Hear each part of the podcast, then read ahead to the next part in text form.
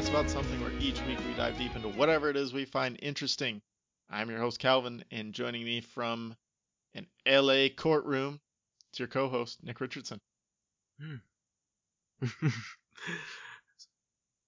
What's up? you can't talk a lot in a courtroom. I, I Yeah. get it. Oh, You know, you'll be look. held in contempt, you'll get arrested. We're What's back. What's up, Your Honor? I gotta finish I'm not a with judge. There you. Well, go. we're in court. Yeah, I'm ready, back. Well, you're in court. I'm not. I'm just here. All right. We're back. I'm going to say it again in case somebody didn't hear me say it the first three times. Uh, we've been gone for a while, just doing some stuff on our own, vacations, other things going on. But we're back. We told you we'd be back, and we're back. We got something special, something I didn't think we'd ever really get into because it's not my cup of tea. My wife really likes it, but it's really big, and we're going to dive into it we're dipping our toes into the world of true crime for a very special episode, one time only. Unless you guys really like it, then we might do more. Yeah, we might have something. We can figure something else out. Yeah, if if you guys love it, let us know, because then we'll do more. Uh, but we're not. I don't plan to do it on very to do it very much. But you know, if this works out and people like it, then we might. Um, but we want to make sure that for this one, that may be the only one we ever do, we came with a good case. Do you think we got a good case? I think we got a great case. I will say crazy. though, it was, it was. Uh, let me just say it frankly, it was a bit of a mind fuck. Yeah. To kind of what dive into it, and for something so serious, I don't know. It was almost. I can't even think of a word to say, but it was it was almost uh it's heavy, man. Yeah. That- that's the best thing I can that's the best way I can describe it. That makes sense to me, and that there's a lot going. It, just to put it out there, we're covering the case of the death of Jennifer Crawford uh, in Los Angeles. This happened in 2007, and honestly, the case just gets crazier and crazier as we go through it. Yeah, it's the epitome of a mindfuck.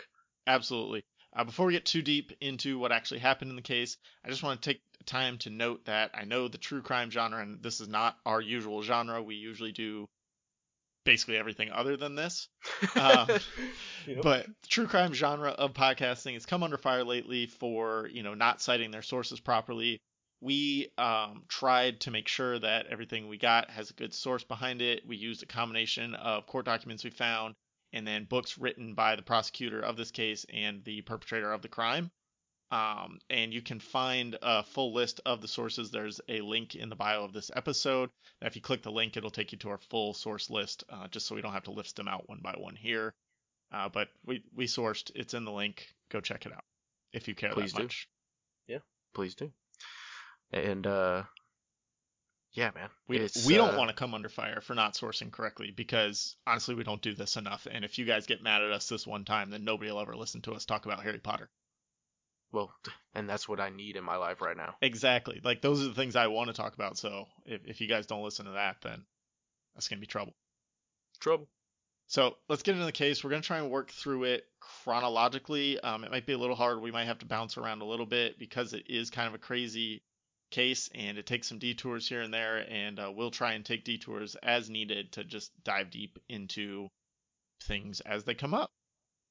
We'll do our best. So, Nick, We'll weave you this tale, guys. we're going to weave it. We're going to do our best. Again, not our forte. So if you're joining us for the first time, we know there's a lot of true crime fans out there.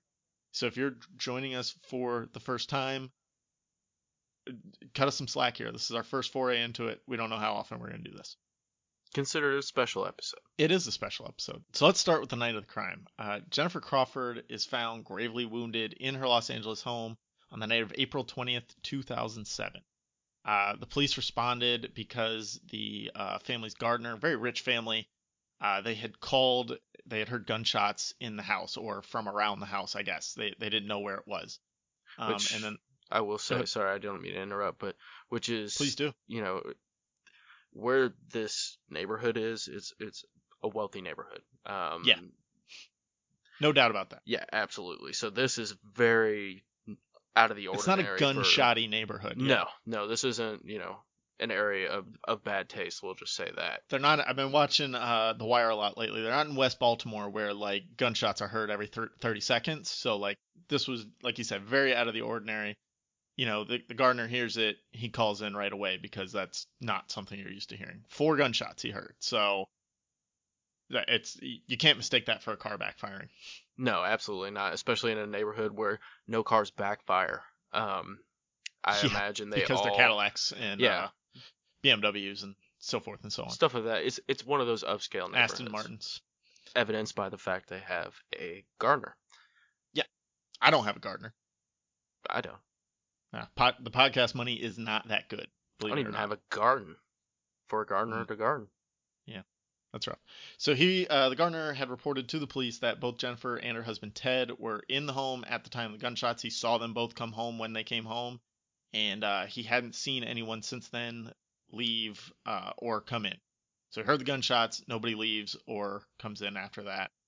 And then uh, the police arrive on the scene a little bit later. They also report they've got kind of the the road cased. They report nobody's left the home since they arrived. So again, husband and wife in the house. That's all we know and gunshots. Nobody leaves since then. Uh, the police get there. They realize that they're dealing with a potential hostage situation. And this is when Lieutenant Rob Nunnally appears on the scene. He is there. Uh, he's kind of like a hostage negotiation specialist. So he's there to help with the potential hostage situation. He's going to be important later. Absolutely. It's important that he shows up and uh, that he's there. Well, he's.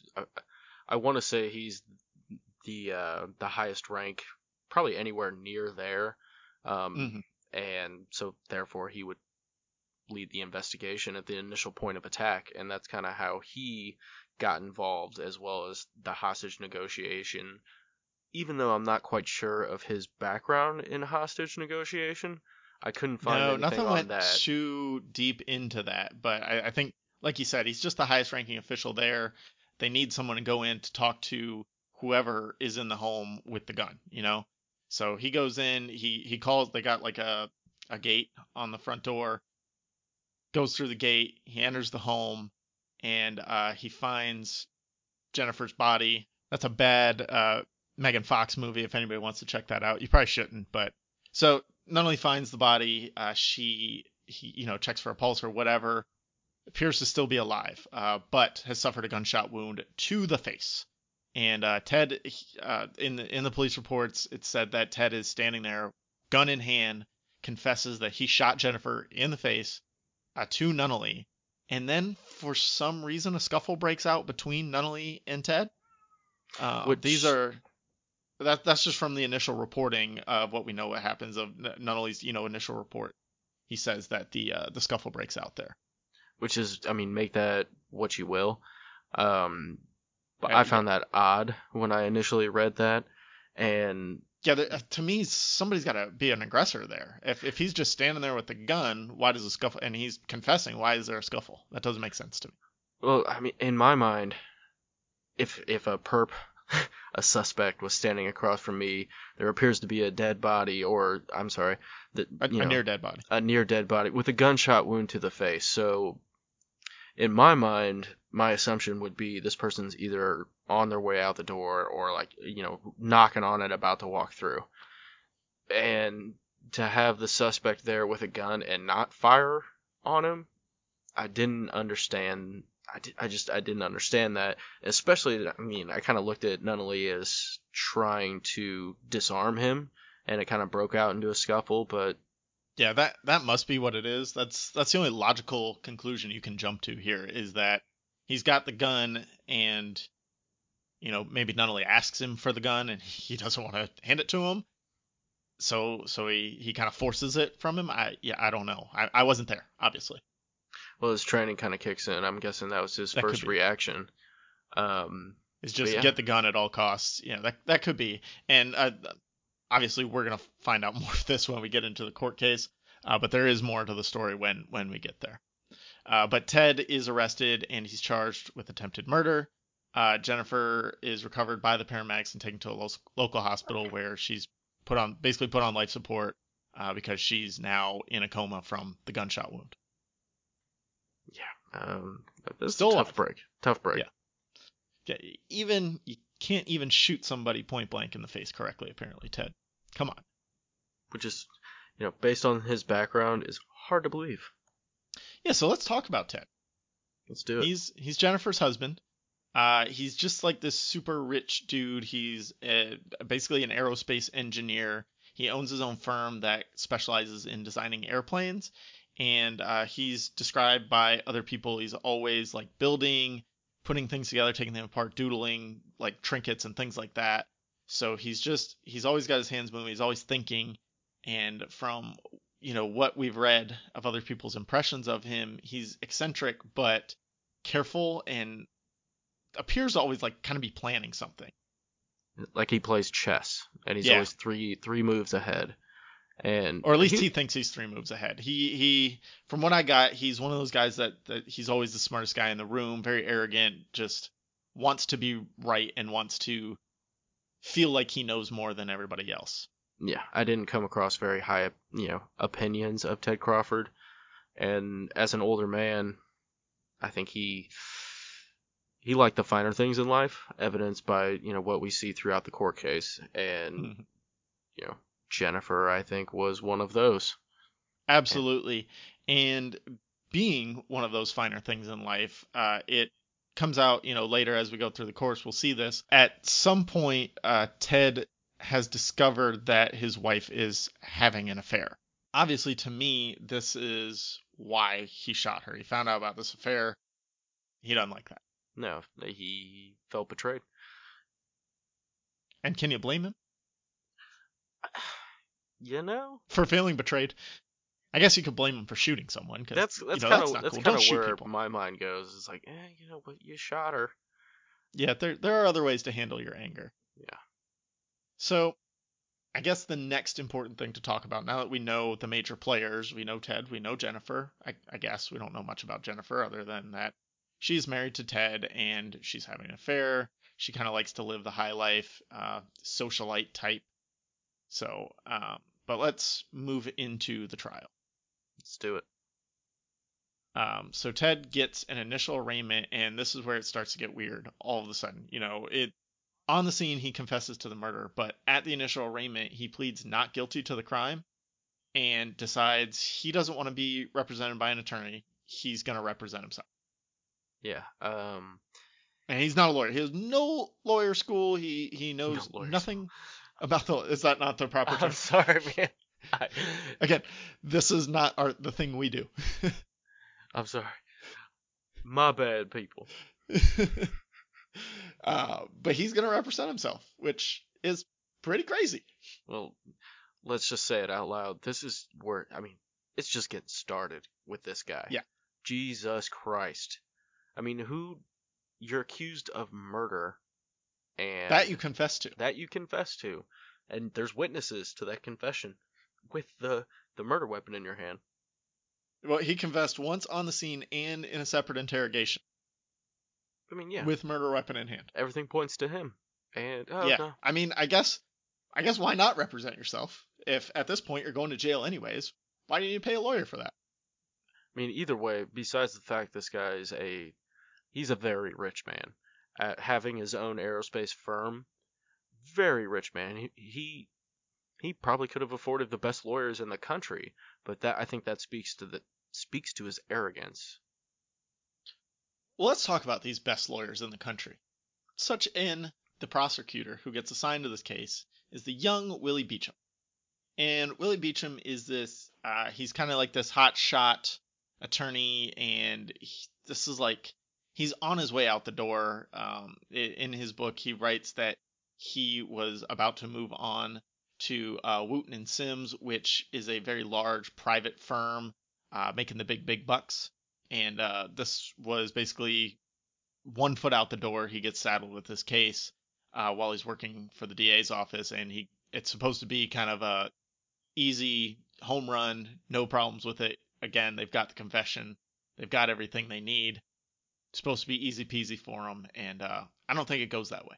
It did not work out that way. It couldn't have gone worse for Willie Beecham. Uh, No. especially with one foot out the door and you're you're looking at Easy Street. It's I- I mean, Willie Beecham is extremely highly regarded. He his book was really Well, that's why he that's why he's getting you know signed. I am talking in like football terms. He's getting signed to this new firm, like he's a free agent or something. Uh, but basically, he gets a job offer at this at this big firm, Wooten and Sims, and like he he's very highly sought after at this point. He's got a great wins record, which to me like, and that's kind of why he he agrees to stay on this trial. Um, Crawford in his arraignment requests that Beecham stay on, which is a weird thing also.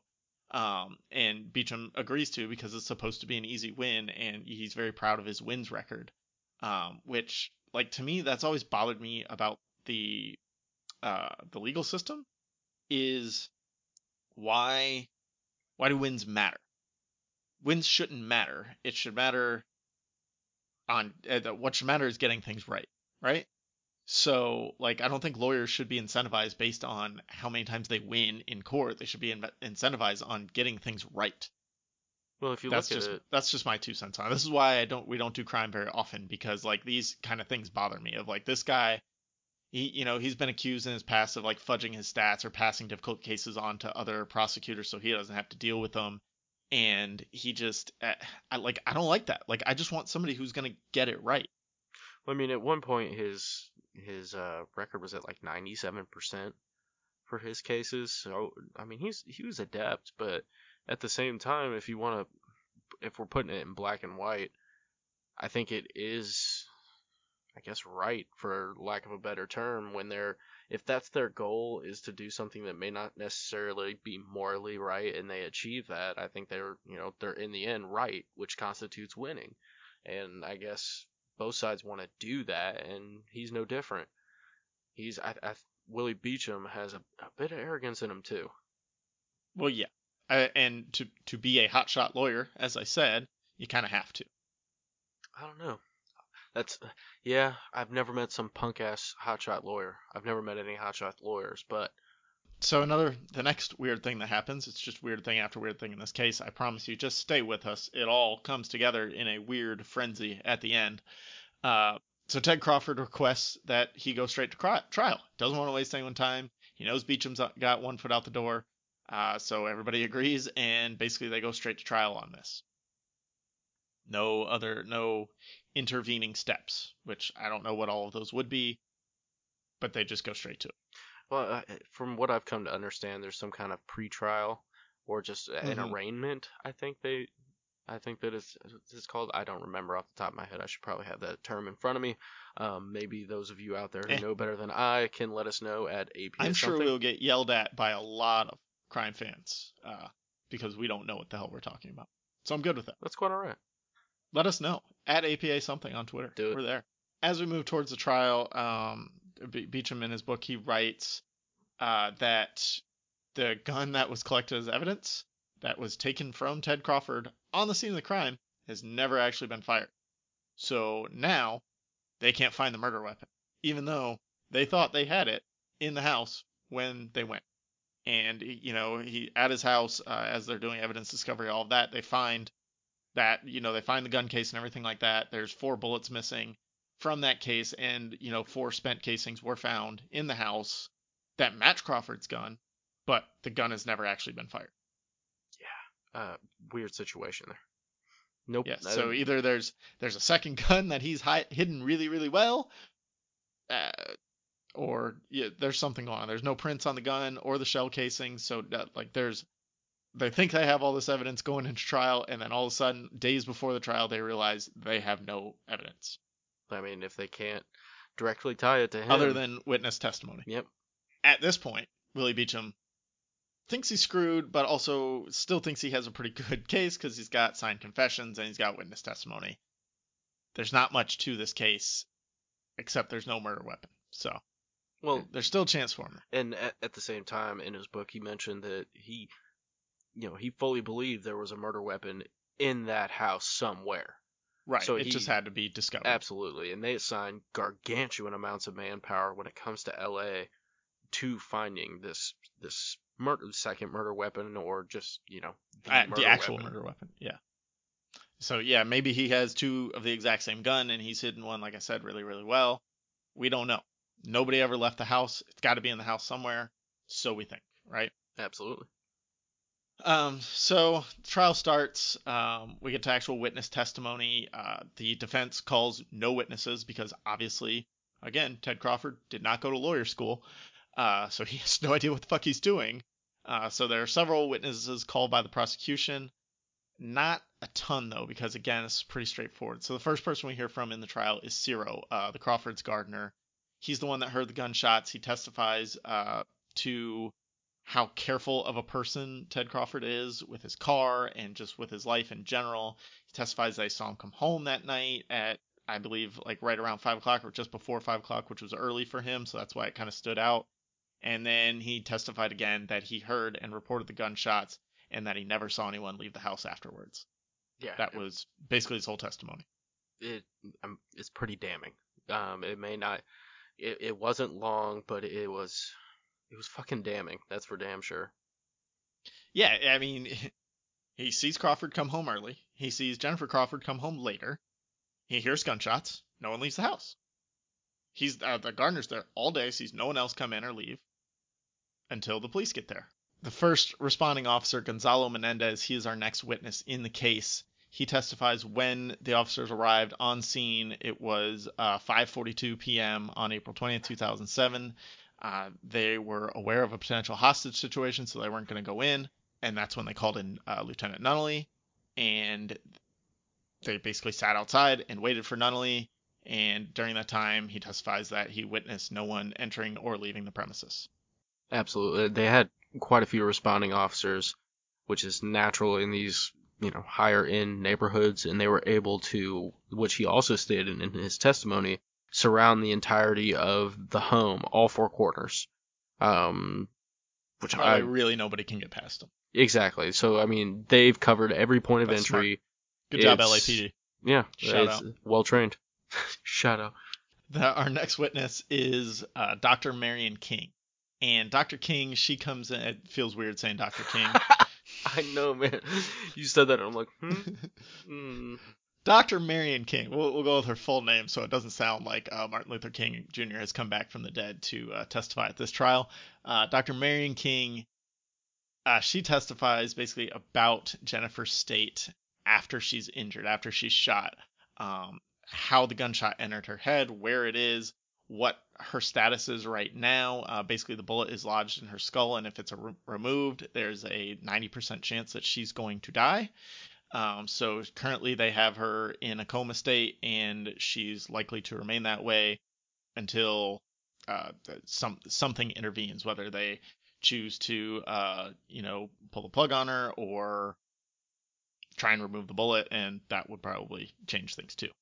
Absolutely. I mean, either way, Dr. Marion King, um, Dr. Marion King, yes. was was correct in stating stating that due to these wounds, Jennifer would never be the same, regardless if she woke up or did not.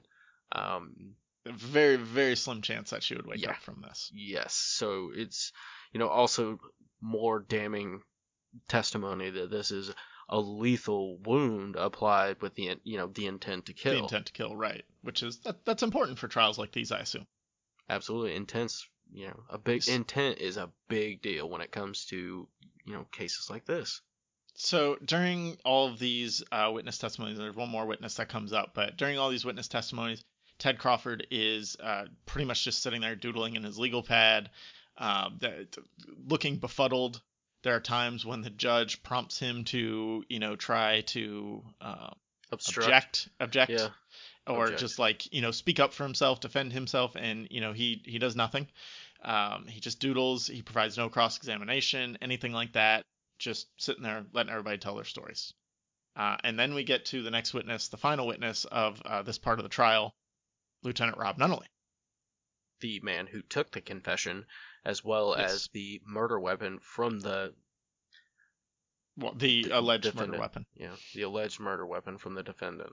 so Nunnally comes in, he testifies that Crawford confessed to the shooting, uh, to shooting his wife after he put that. So, you know, Nunnally comes in, Crawford confesses, he puts down his gun, and then he also says uh, that Crawford did not seem impaired in any way. He was, you know, of sound mind when he's confessing, and he even quotes Crawford in saying, "It's like I just suddenly snapped, I got the gun, and I shot my wife. I shot her in the head." So that was a direct quote from Nunnally, said by Ted Crawford. Um, again, confession right there. And Yeah, this absolutely. is when Ted Crawford finally decides to speak up. He uh, raises an objection, which he does so improperly because, again, no lawyer school here, no idea what he's doing. Um, but the the judge lets him go on, and he, again, he doesn't know legal terms for anything. He's asked to try and explain it in layman's terms. And uh, do, do you want to tell us what he said? He basically claimed that Nunnally was fucking the victim. Uh, yeah, that's that's a direct quote there. Direct Uh, quote direct in a courtroom. courtroom quote is Nunnally was fucking the victim. Uh, and obviously, this is a huge shock to everyone who's there. Uh, Nunnally actually attempts to flee from the courtroom while he's on the stand, like he doesn't dismiss or anything. He just gets up and bolts. Um, he's obviously detained by bailiffs. What I don't get is in this trial is how's that not contempt? Well, or- let's we gotta Go we ahead. gotta mention something here. He was making a beeline straight for Ted. Oh, was he? Yes, absolutely. Or at least that's how it came across from the courtroom. I almost said courtroom log.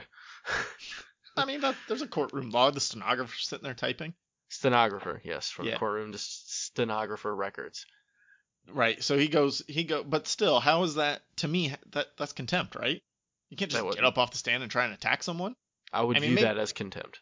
Maybe he was, and just you know that was left out of things, or I, I glossed over that part. But I just, I guess I don't fully. And again, hit us on Twitter. I don't understand the ramifications of contempt of court. Do you get your own trial date? Is it like traffic court where you just go and if you show up, you get off with it? Do you go to jail right away? Like I don't know how any of that works. Or is it like a tally system? Yeah. You know, do they just strike three, bitch? You're going down. Or is because is because not only he's a lieutenant in the LAPD, does he you know get off easy there? I, I don't know. I imagine he has some leeway, especially as the man who took the confession of Ted. Well, but so that's where it becomes interesting. The the confessions get thrown out now. Um, once the affair is brought, the alleged affair is brought up, uh, the judge decides in a closed door meeting that basically all of Craw- Crawford's confessions, uh, the one at the scene and during the interrogation, they've got to be thrown out because they were technically improperly coerced because the person he gave the confessions to was sleeping with his wife. Yeah, he was under duress when he gave confessions. Therefore, Apparently, that's frowned upon. Yeah, that's a no-no, especially you know in police departments everywhere and every other level of government. Don't sleep with someone's wife who you're trying to get a pr- confession out of. Yeah, don't do that. There you go. Uh, so at this point, no one knows what to do. The trial is suspended for several weeks uh, to allow finding of new evidence, uh, just because everything f- from that Nunnally everything that Nunnally collected is now fucked. Uh, is- I think that's the proper legal term. basically. And I think everyone was just scrambling at that point. So that was the only decision that the court really had. Right. And uh, so at this point, the district attorney's office decides to remove Beecham from the case uh, and just tells him, look, move on to your new job. We don't need you screwing this up anymore because this was supposed to be a layup, and now it's just this crazy, crazy case. And It they're- made they're making, bad. yeah, they're making everyone. He's making everyone look bad by not being able to handle this layup of a case. So he's told, just move on. We'll give it to somebody else. Don't worry about it. It's it's terrible, especially compounded by the fact that he refused to move on, which you'd think that after working there for I'm not entirely sure how long Beecham worked there, but basically it launched his career. It was his platform into getting into Absolutely. this better job. And I mean, he's fucking them sideways for his own pride. Yeah, and like like you said, he doesn't want to move on. He he won't let it go. Uh, he begs basically to put it back, be put back on the case. In his book, he claims that uh, someone he assumes Crawford sent him broken eggshells in the mail. Uh, like I don't really understand what that means, uh, but he, had the the sense that Crawford was trying to fuck with him, just playing mind games with him, and it really really just didn't sit well with him. So he got very obsessive over this case at the time. It shook him. It shook him to his core. Meanwhile, investigators uh, they they're digging as deep as they can, trying to find this murder weapon. But no matter what they do, they they just can't come up with anything during this uh, couple week suspension. Due to due to not being able to find a murder weapon, Beecham had the bright idea to take it upon himself to investigate Crawford and Nunnally further. Um, at this point, I didn't really consider him an unbiased investigator. Well, absolutely. He's super obsessive over this case, and he's doing everything he can to point a finger at Crawford, who now looks like, you know, there may be another suspect in this case. You got to think Nunnally, he might have done something here. It's quite Uh, possibly. I mean, it could be a setup. We don't we don't know. Exactly. So, and again, Beecham, like he he feels like Crawford is fucking with him, playing mind games. So he's doing everything in his power to point the finger at Crawford, and he's got blinders on, and it's it's like you said, it's really hard for him to be unbiased. But at the same time, the regular investigators aren't finding anything either. So in his mind, something needs to be done, right? So he interviews Nunnally. He finds out uh, that they had an arrangement. He and Jennifer had an arrangement, and they met anonymously every week at a resort. No names were exchanged. Didn't know who each other was, uh, but they would just meet there. And through this, uh, Nunnally believes that they were in love. Uh, I, th- I think that that's a tough sell to me. I, Yeah, I, I- think if I- somebody's not even gonna let you know their name and, and what's going on, like, like, like that's not love. Yeah, I from what Nunnally stated, Jennifer told him to refer to her as Mrs. Smith, and he was to be referred to as Mr. Smith. Right, so which are very bland. Like at, there's a movie, Mr. and Mrs. Smith, about how these are cover names for, uh, uh what are they? Hitmen, basically, and that you know the, those are their cover names. They're just generic, bland ass names that nobody's ever gonna look twice at. I've never met anyone with the last name Smith. I do I have a friend named Chris Smith. No Shout way. out Chris. Mr. Smith. Yeah, there you go. Hate it. Um, and uh, also through his research, he finds out that Ted Crawford and his wife were planning a trip for two weeks after the shooting occurred. Now, obviously, they didn't go on this trip, um, but it was supposed to be coming up right after that shooting. So, like, if they have this trip planned, which is to a remote tropical island, you know, basically a second honeymoon from uh, what Crawford testifies to later, why would he shoot his wife if they're planning on going on a second honeymoon? Uh, alibi. Uh, yeah, could be. Or that's what. Could be he didn't shoot sniffed his wife. Could be. So I mean, it's got you asking questions at this point of what's going on, why, why are these things? Everything's not falling into place as it should be to point the finger at Ted. no. It's he's making it complicated. He's kind of he's protected from two directions. There's definitely some reasonable doubt coming into shape here, It's hard not. which to. is which is important in a trial case. Reasonable Absolutely. doubt is always important. I mean, that's uh, the difference between guilty or not guilty. Exactly.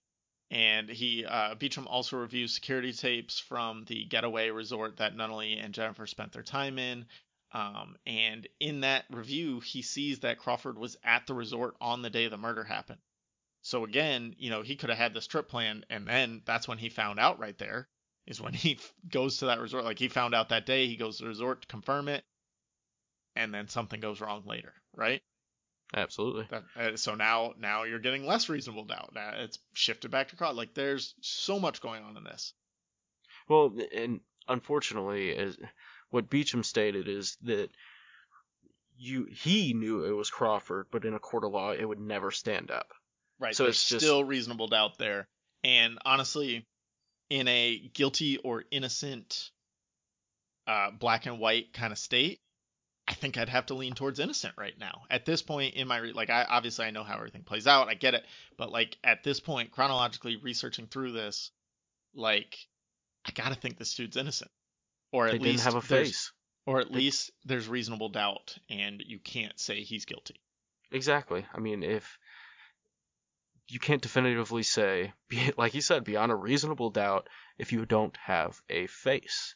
So, regardless of how Beecham felt in his gut, the court's not going to side with him when it came to that. there's that. There's no there's no actual eyewitness. There's no murder weapon or attempted murder weapon. Uh, without jennifer waking up and pointing the finger at him uh, uh, there's nothing that actually links him directly to the crime other than a coerced confession. Confession under duress. yes. Uh, so then, you know, Beecham's doing all this research, uh, investigating everything like that. Time for the trial to start back up. Beecham finds nothing concrete, as we've just talked about. There's nothing that he can hold on up against him and say this guy definitely did it. Uh, so Crawford, in the little bit of legalese that he knows, moves for a motion of acquittal due to insufficient evidence. Uh, you know, the judge checks with him, checks with Beecham. Again, he restates he has no further evidence, and uh, the judge basically declares that the motion for acquittal is granted, and Crawford walks free at this point. Walks free, man. Unbelievable. He's, he's seemingly gotten away with attempted murder, uh, but at the same time, his gun wasn't fired. He's playing a second honeymoon. There's a case to be made that he is actually innocent. He didn't do this. In the court of law, he is innocent. Oh, he's absolutely innocent in the court of law, but uh, even in my brain, like there's there's room, there's wiggle room. Like I, I still got to think like Nunnally was there. Nunnally had the opportunity, had the motive. If something happens, maybe he's trying to attack uh what's his nuts he's trying to attack Ted and and it slips and he hits Jennifer like who knows anything could have happened here quite possibly Nunnally could have walked in uh, you know followed Jennifer home and discovered that she was in fact a married woman and therefore you know goes into maybe she was maybe he was firing on Ted accidentally hit Jennifer. You're right it definitely brings some doubt into the mind. Yep. And on the same hand, on the other hand, the other hand, not the same hand, on the same foot, son. it's really possible that Ted Crawford is way more guilty than we or anyone in that courtroom could have realized, and he's just really, really, really good at having a plan. And he'd have to be, right? Unbelievably good. Like he would have had to find out about this affair months ago, plan this trip, uh, buy two of the exact same gun, shoot the perfect number of bullets, wipe all the prints clean, figure out where to hide the actual gun he shot, and hand in the gun he didn't shoot. Like that that's in an insane amount of planning which from everything we've heard from witness testimony and other people says you know he was a meticulous planner. So uh, it fit him his MO. Yeah. It's it's really hard this time. Um, so Crawford, as we said, he walks free. But then something else happens. Moments after the trial, bystanders report gunshots outside the courtroom in the courthouse, but outside of the courtroom. And officers on the scene, Nunnally has apparently shot himself in distress over losing Jennifer and Crawford walking free. Seeing Crawford walk free broke this man. Yep. He he really really needed Beecham to catch him, and that didn't happen. No, he put all his eggs in Beecham's basket. And... Yeah, and there was even talk, um, eh, or I don't know if "talk's" the right word, but but there are reports that he even tried to basically have Beecham plant evidence or fudge the case a little bit to make it look like uh, Crawford is guilty. And yeah, I, I I couldn't find any yeah I couldn't find any evidence. Yeah, but I, you know, I, I found the rumors throughout, and it's right. It's that's, heavy, that's it's disturbing. heavily theorized that that Nunnally was trying to everything he could to get, you know, uh, Crawford committed for this. And again, to me, that speaks to maybe Nunnally had something to do this and was trying to frame someone else. Maybe he was trying to frame Crawford and was planning that like that was going to be his getaway with Jennifer. Uh, it, but, it certainly but, makes but him thing, look. But things went wrong, and obviously Jennifer uh, was uh, not fatally, but gravely wounded and put into a coma. Like that, it, it could be said that Nunnally had been planning this for a while and was trying to frame Ted. He he has the resources to figure out that you know, who she was and you know that she was married, etc. That thing, I mean, he could absolutely have been corrupted and corrupted by jealousy, I guess is a good way to say it. And when you look at the facts, shooting he, himself he wants her to loss, not be married, and she won't. If she won't divorce her husband, well, then he's got to do something else. Well, he's he just can't take it. Mm-hmm. So then an investigation goes into not only suicide. Obviously, during this investigation, it's actually discovered that the gun he used him on himself is the same model type uh, that Ted owned and supposedly used in the attempted murder.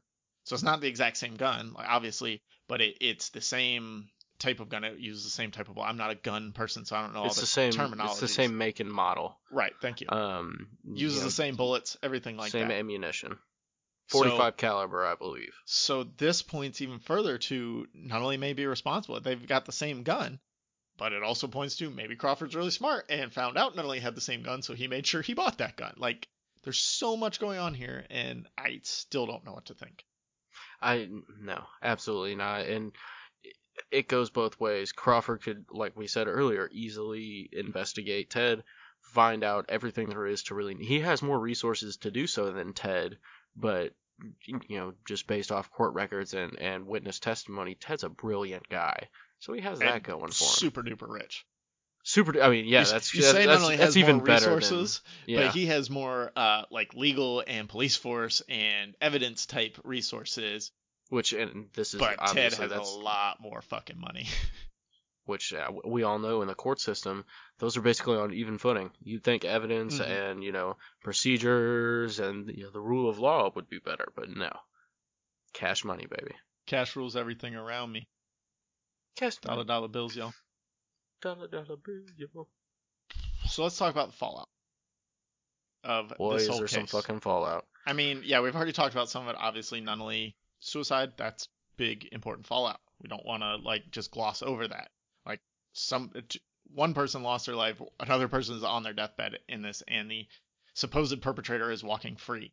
Um, and since he is walking free, Ted Crawford can make the decision to euthanize Jennifer Crawford. And guess what? He chooses that. So, do you think this is a let's put her out of her misery thing or let's tie up loose end things? Because it could go either way. If my wife were in a coma and it was her, wi- like, I mean, this would have to be a completely different. I'm not going to make this unilaterally, but in a conversation with her, if she said, like, no, I don't want to live in a coma for the rest of my life, I would have no problem. You, th- I mean, I'd probably have some. You can't. what? I'd pull that plug so damn fast.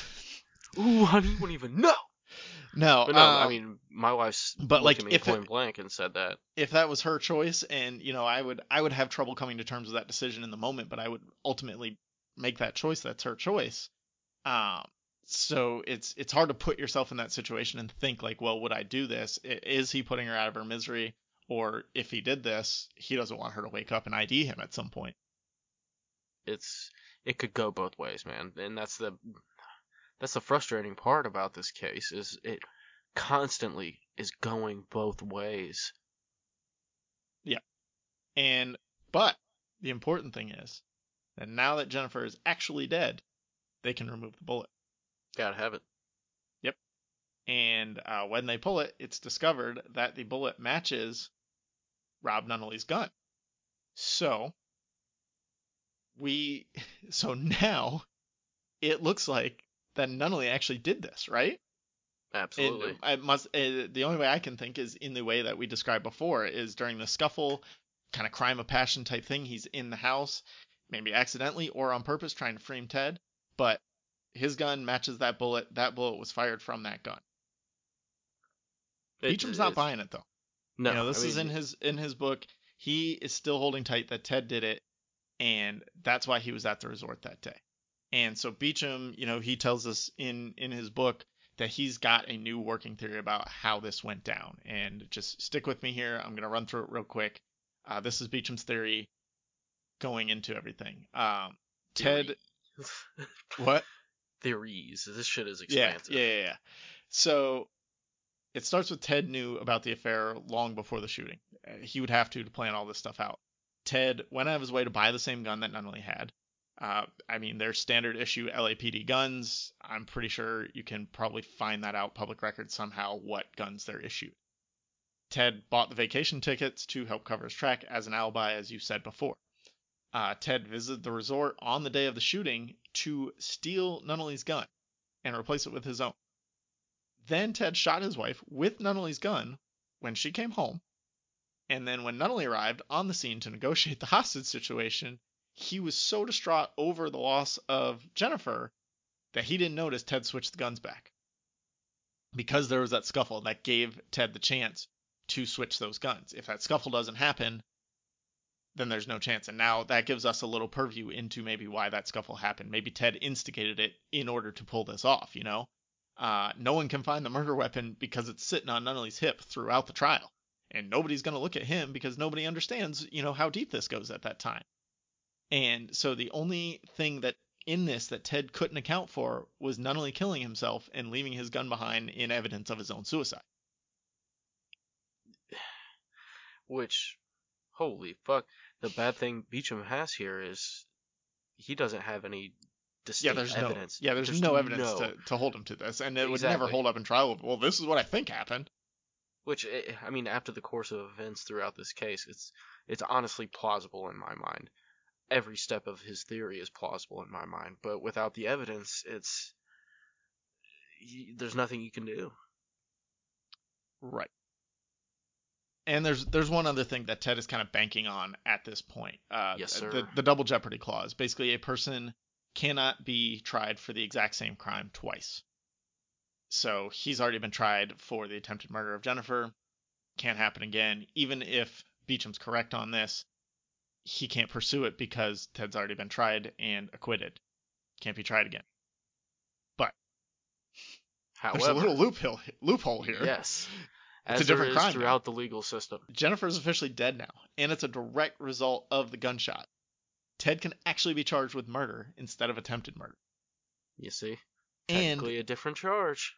they can now they can test the ballistics and fingerprints on the bullet from Jennifer's head and the gun and Nunnally's gun and find out if there are fingerprints on that bullet and on that gun that match Ted Crawford.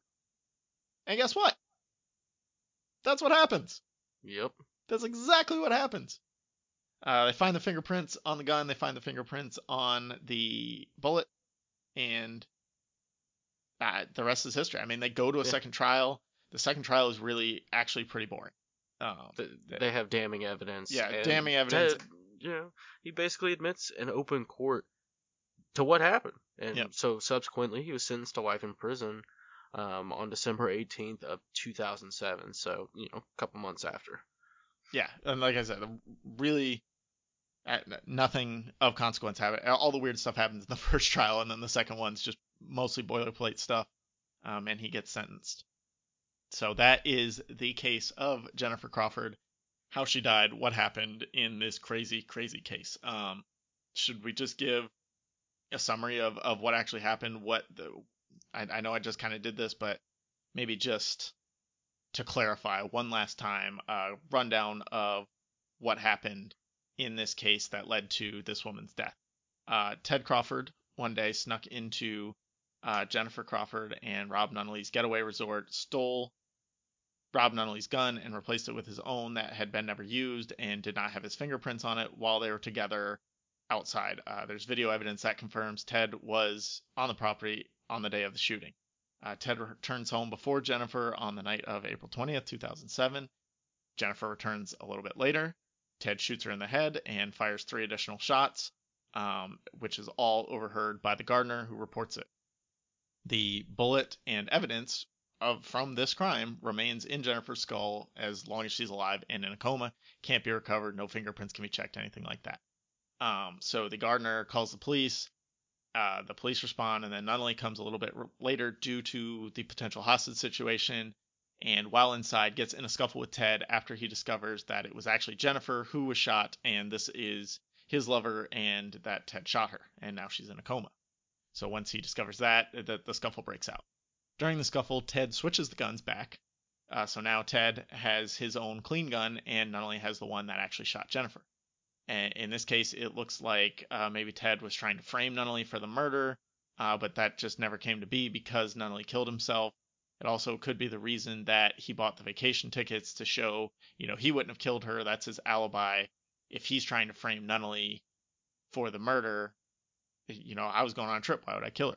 Um, so that those vacation tickets kind of keep coming into the trial or into the case a little bit. Um, Ted gets charged with attempted murder, goes to trial. Uh, they're unable to find any substantial evidence against Ted. Uh, the confessions that he gave originally, they were deemed coerced since Nunnally was present for both of them, and Nunnally was having an affair with the victim, who happened to be the suspect wife, and so at that time, Ted is acquitted of the charge of attempted murder. Uh, Nunnally kills himself shortly after the trial, very, very shortly, uh, with the same gun that shot Jennifer. Now, it's kind of poetic, huh? It's Same, same way. in a way Romeo and Juliet esque. There we go. Yeah, bring them into this. Poor Couple of, bastards. couple of great kids.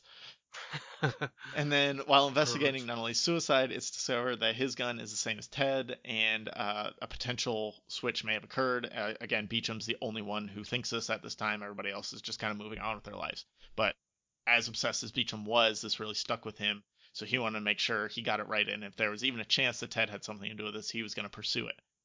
Um, after Jennifer is euthanized, the bullet can and is removed from the skull and matched with the murder weapon and scanned for prints. Um, and also, now that Jennifer has died as a result of the gunshot, Ted can be charged with murder instead of attempted murder. And so Ted is arrested and charged, and Ted is found guilty and sentenced to life in prison. Yeah. He well, he confesses basically in the end. Right. But found guilty, sentenced to life in prison. He overarching didn't didn't work out for the guy. No, absolutely not. Don't don't shoot people. Yeah, Don't shoot people. We'll get you. The legal system will fuck you up. Absolutely. Uh, do you have any final thoughts on the case besides don't shoot people? Mind fuck. Yeah, Let me say that again. Mind fuck. Um, it, it it it was a complete blindside for me. I just did not expect it to go the way it went, and the the pieces involved were just so broad and so expansive. It, it was hard to keep track of everything, but it when it kind of when it when it finished up with Ted sentenced to life in prison, I honestly I was pretty pretty satisfied with that end result. yeah, that's that's where this should have ended. Obviously, after we've gone through all of this, um, I, I kind of had the same thought. It, in my mind, it was a whirlwind. a lot of stuff going on. Um, I can't believe that they actually tracked this dude down twice and actually got him. You know, it's it's hard enough to pin something on someone once, and then he gets away, and then they have to do it again, and have a substantial case both times. Um, uh, just for this, like I wouldn't be able to handle the world of lawyering. Like it's there's so much bullshit in it. Like this guy clearly did it from the jump. I know we had some theories in the middle, but that was more to play devil's advocate than it was actually what we thought since we obviously went through the whole case and knew what was going on. But like he clearly did it. And if he hadn't been stupid enough to euthanize her, he would have gotten away with it. Even if they made the gun connection after the fact, he would have gotten away with it because you can't try him for the same for the same crime. Mhm. So he would have been long. it was only gone. his stupid his own stupidity in euthanizing her his arrogance. his arrogance that, that's what it is his arrogance that led him to do that to tie up loose ends or whatever he was trying to do and it, it got him in the end and i'm glad it did. I, I I completely agree with you. Justice is served in this situation. absolutely. Uh, so if you guys liked our little foray into the crime podcasting world let us know on twitter at apa something. Uh, we'll definitely try and do more if you guys liked this. If you didn't then send us a fuck you on twitter at apa something and we'll send you one right back Yep. Um, this it like we've been off for this month, but honestly, or for the month of September, but honestly, a lot of it has been working on this. We knew we were doing this, so we wanted time to put in the work and the research. Uh, it's a lot deeper than our usual episodes go. Uh, of the like three 30 minutes to three hours of googling that we do for a usual episode, and just our own brain knowledge. Yeah, I was gonna say our residual knowledge from Yeah. years of being from geeks. from watching a lot of Teenage Mutant Ninja Turtles. yeah, dude. um, so if if you guys like them, we will try and do more, but they will be few and far between just because of how much work goes into them. Um, but if you guys like it, we'll definitely come back for more. Um, if you're a new listener, we've got a lot of great stuff out there. Um, we have a merch store at teepublic.com slash apa something. You can check out our merch, buy t-shirts, hoodies, mugs, stickers, like whatever you want our logo on, it's there. It's Um, fucking there. I got and it's a all good cool stuff. T-shirt. Yeah, I, my the T-shirt I got. Um, I was I was a bad kid. and I got an APA something T-shirt in purple. It was very Nice. nice. It's it's like purple velvet. This T-shirt is so comfortable. I've got a hoodie and I live in Florida, so I haven't been able to wear it yet, but it's coming soon. I'll be able to wear it soon. Yeah, maybe in like three or four years. Well, I meant more like months, but okay, yeah. I don't know how cold, cold it actually gets in I mean, it's it's not a, a yearly cycle. It, we still have seasons. There, the the cold one is just very very short. what what? Give me an example. How cold does it get there? 50. 50, 50 would be the coldest. Dude, that is shorts night. and t-shirt weather. Oh, absolutely. Eh, but you can still rock a hoodie in it. Uh, it's a nice lightweight hoodie. Anyway, we're getting off track here. Uh, we also have a Patreon page. Uh, it's patreon.com slash podcast about something with a lot of great bonus content over there. Again, if you're a new listener coming in for because this is a crime episode and you like that, we've got a lot of other stuff that you might like too. We do basically any and everything. We do movies, TV, uh, fantasy, fiction, anything you can think of. We're all over Sports. Rap albums. Rap albums. We Yeah. got shit out the the wazoo, guys. It's the fun. Wah Check fucking out. zoo. Yeah, so check out more episodes while you're here. There's definitely something for everyone, and now that we've got crime put on the list as well, there's really something for everyone. Absolutely. Uh, so thank you for listening. Check out the Patreon page. There's a lot of good stuff over there. And also, let us know on Twitter if you've figured out the little uh, Easter eggs that we snuck into this episode. Uh, for only our most eagle-eyed, or I guess eagle-eared listeners, it would be. Hit us at APA something and uh, at alone underscore podcast uh, if you've figured out what we've done here with the the Easter eggs throughout this episode. And let me just say this: my FBI agent, whoever's listening, you can't oh, yeah, we've guess. got an episode it's on not fair. It's not fair, guys. Just saying. I mean, but but we love the uh, the interaction too. So FBI, if if you want to, NSA, whoever's listening. Hit us up. yeah, hit us up. We're, we're there to chat.